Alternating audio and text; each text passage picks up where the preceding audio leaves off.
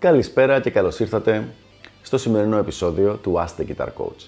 Σήμερα θα απαντήσουμε μία ερώτηση που μου ήρθε από email από ένα φίλο που τώρα ξεκινάει να παίζει κιθάρα και μου λέει να δώσω μερικέ, μερικά tips ας πούμε για τα πρώτα του βήματα πάνω στο όργανο, δηλαδή με ποιο τρόπο θα μπορέσει να έχει maximum πιθανότητες να πάνε όλα καλά. Για να δούμε λοιπόν. Θα δώσουμε λοιπόν σήμερα 5 tips για αρχάριους ηλεκτρικούς κιθαρίστες. Και ξεκινάμε. Tip νούμερο 1. Και το πιο σημαντικό για εμένα. Μην προσπαθήσεις να μάθεις μόνος Θα είναι τεράστιο χάσιμο χρόνου, χάσιμο ενέργειας, ε, υπάρχει μεγάλος φόβος να τραυματίσεις τα χέρια σου και να σου αφήσουν ψήλο κουσούρι για τα επόμενα χρόνια που θα προσπαθείς να παίζεις και επίσης θα είναι θα απογοητευτείς πάρα πολύ με την πρόοδό σου. Δεν λέμε ότι ποτέ δεν θα κάνεις κάτι που θα σου βγαίνει σε καλό, αλλά γενικότερα θα υπάρχουν πολύ μεγάλα πάνω κάτω πάνω κάτω στη, στη διαδικασία που θα προσπαθείς να, να βελτιώνεσαι. Άρα, το πρώτο μου τύπο είναι πάρα πολύ απλό. Βρες κάποιον εκπαιδευμένο δάσκαλο, καθηγητή, coach να σε αναλάβει. Αν είσαι τελείως αρχάριος, ένας δάσκαλος, ειδικά για τους πρώτους 6 με 12 μήνες, είναι υπερ αρκετό. Νούμερο 2. Μην αγοράσεις κιθάρα πριν πας στο δάσκαλο με τον οποίο θα κάνεις μαθήματα. Αφού θα πας, θα πας χωρίς κιθάρα την πρώτη φορά και θα του πεις θέλω να μάθω αυτά και αυτά τα πράγματα και θα σου πει εκείνος θα σε κατευθύνει στο τι να πάρεις. Εγώ προτείνω μία μεταχειρισμένη κιθάρα γύρω στα 400 ευρώ. Είναι αυτό που λέμε το sweet spot, το γλυκό σημείο, όπου και δεν χάνεις τα λεφτά σου και είσαι αρκετά καλό όργανο. Προσοχή, προσοχή, προσοχή. Η εξυπνάδα ότι μεγάλε θα πάρω ένα όργανο στα 200 ευρώ για να μην, το, για να μην ρισκάρω πολλά λεφτά είναι μια εντός εισαγωγικών παγαποδιά η οποία δεν πιάνει. Γιατί την κιθάρα που πήρες καινούργια 200 ευρώ, μετά την κάνεις προσάναμα στο τζάκι. Ή την κάνεις δώρο. Δεν, δεν μπορεί να μεταπολυθεί με τίποτα, ούτε στα 20 ευρώ. Ενώ μια κιθάρα που την έχεις πάρει μεταχειρισμένη και έκανε περίπου 400 ευρώ, αυτή μετά όποια στιγμή θες ξαναμεταπολείται στα ίδια χρήματα, άντε να τη δώσεις στα 350. Γιατί ήδη έχει χάσει το πρώτο μέρος της αξίας της στην πρώτη αγοραπολισία από πρώτο χέρι σε δεύτερο χέρι.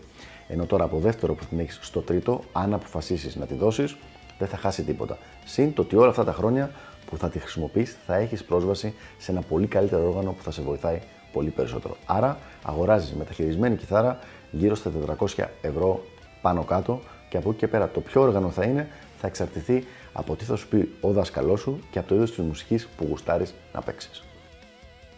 Νούμερο 3. Πάρα πολύ συχνά ακούω κόσμο που λέει Θέλω να μάθω ηλεκτρική, δεν έχω ένα συγκεκριμένο είδος στο μυαλό μου, θέλω απλά να μάθω ηλεκτρική κιθάρα, τι κιθάρα να πάρω. Σε αυτή την περίπτωση θα σου πρότεινα ένα-δύο πραγματάκια.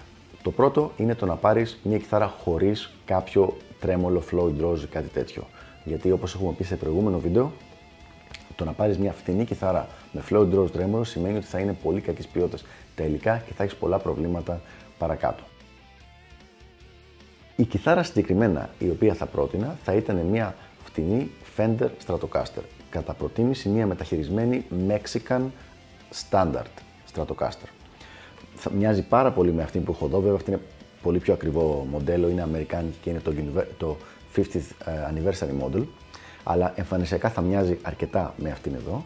Ε, δεν θα έχει τρέμολο μεγάλο, θα έχει είτε κάτι σε στυλ Wilkinson, είτε ε, όπως αυτή εδώ που δεν κουνιέται καθόλου. Και αυτό είναι το καλύτερο.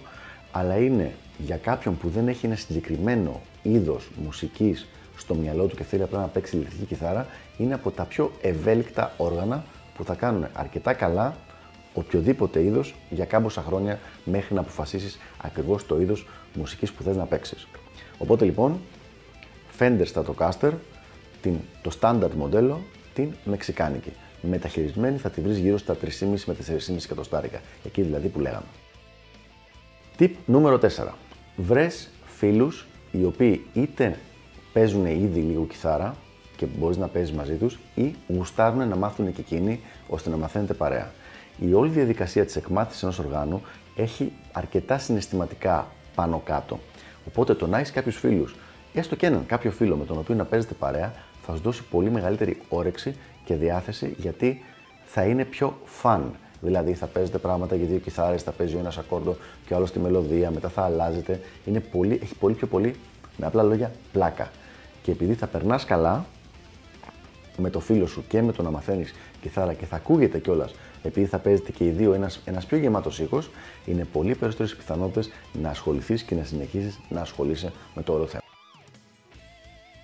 Τέλος, πάμε στο tip νούμερο 5, το οποίο είναι ένα πολύ πιο κατά κάποιο τρόπο φιλοσοφικό tip. Και είναι το εξής. Είναι πολύ σημαντικό να καταλάβεις ότι η κιθάρα, άπαξ και τη γουστάρεις και αρχίσεις να ασχολείσαι, δεν είναι κάτι στο οποίο έμαθες πέντε πράγματα και μετά το παράτησες. Θα είναι ένας σύντροφος μαζί σου για όλη τη ζωή. Δηλαδή, αν τώρα είσαι 15 χρονών, μπορεί να, να την έχεις για 70 χρόνια στην αγκαλιά σου.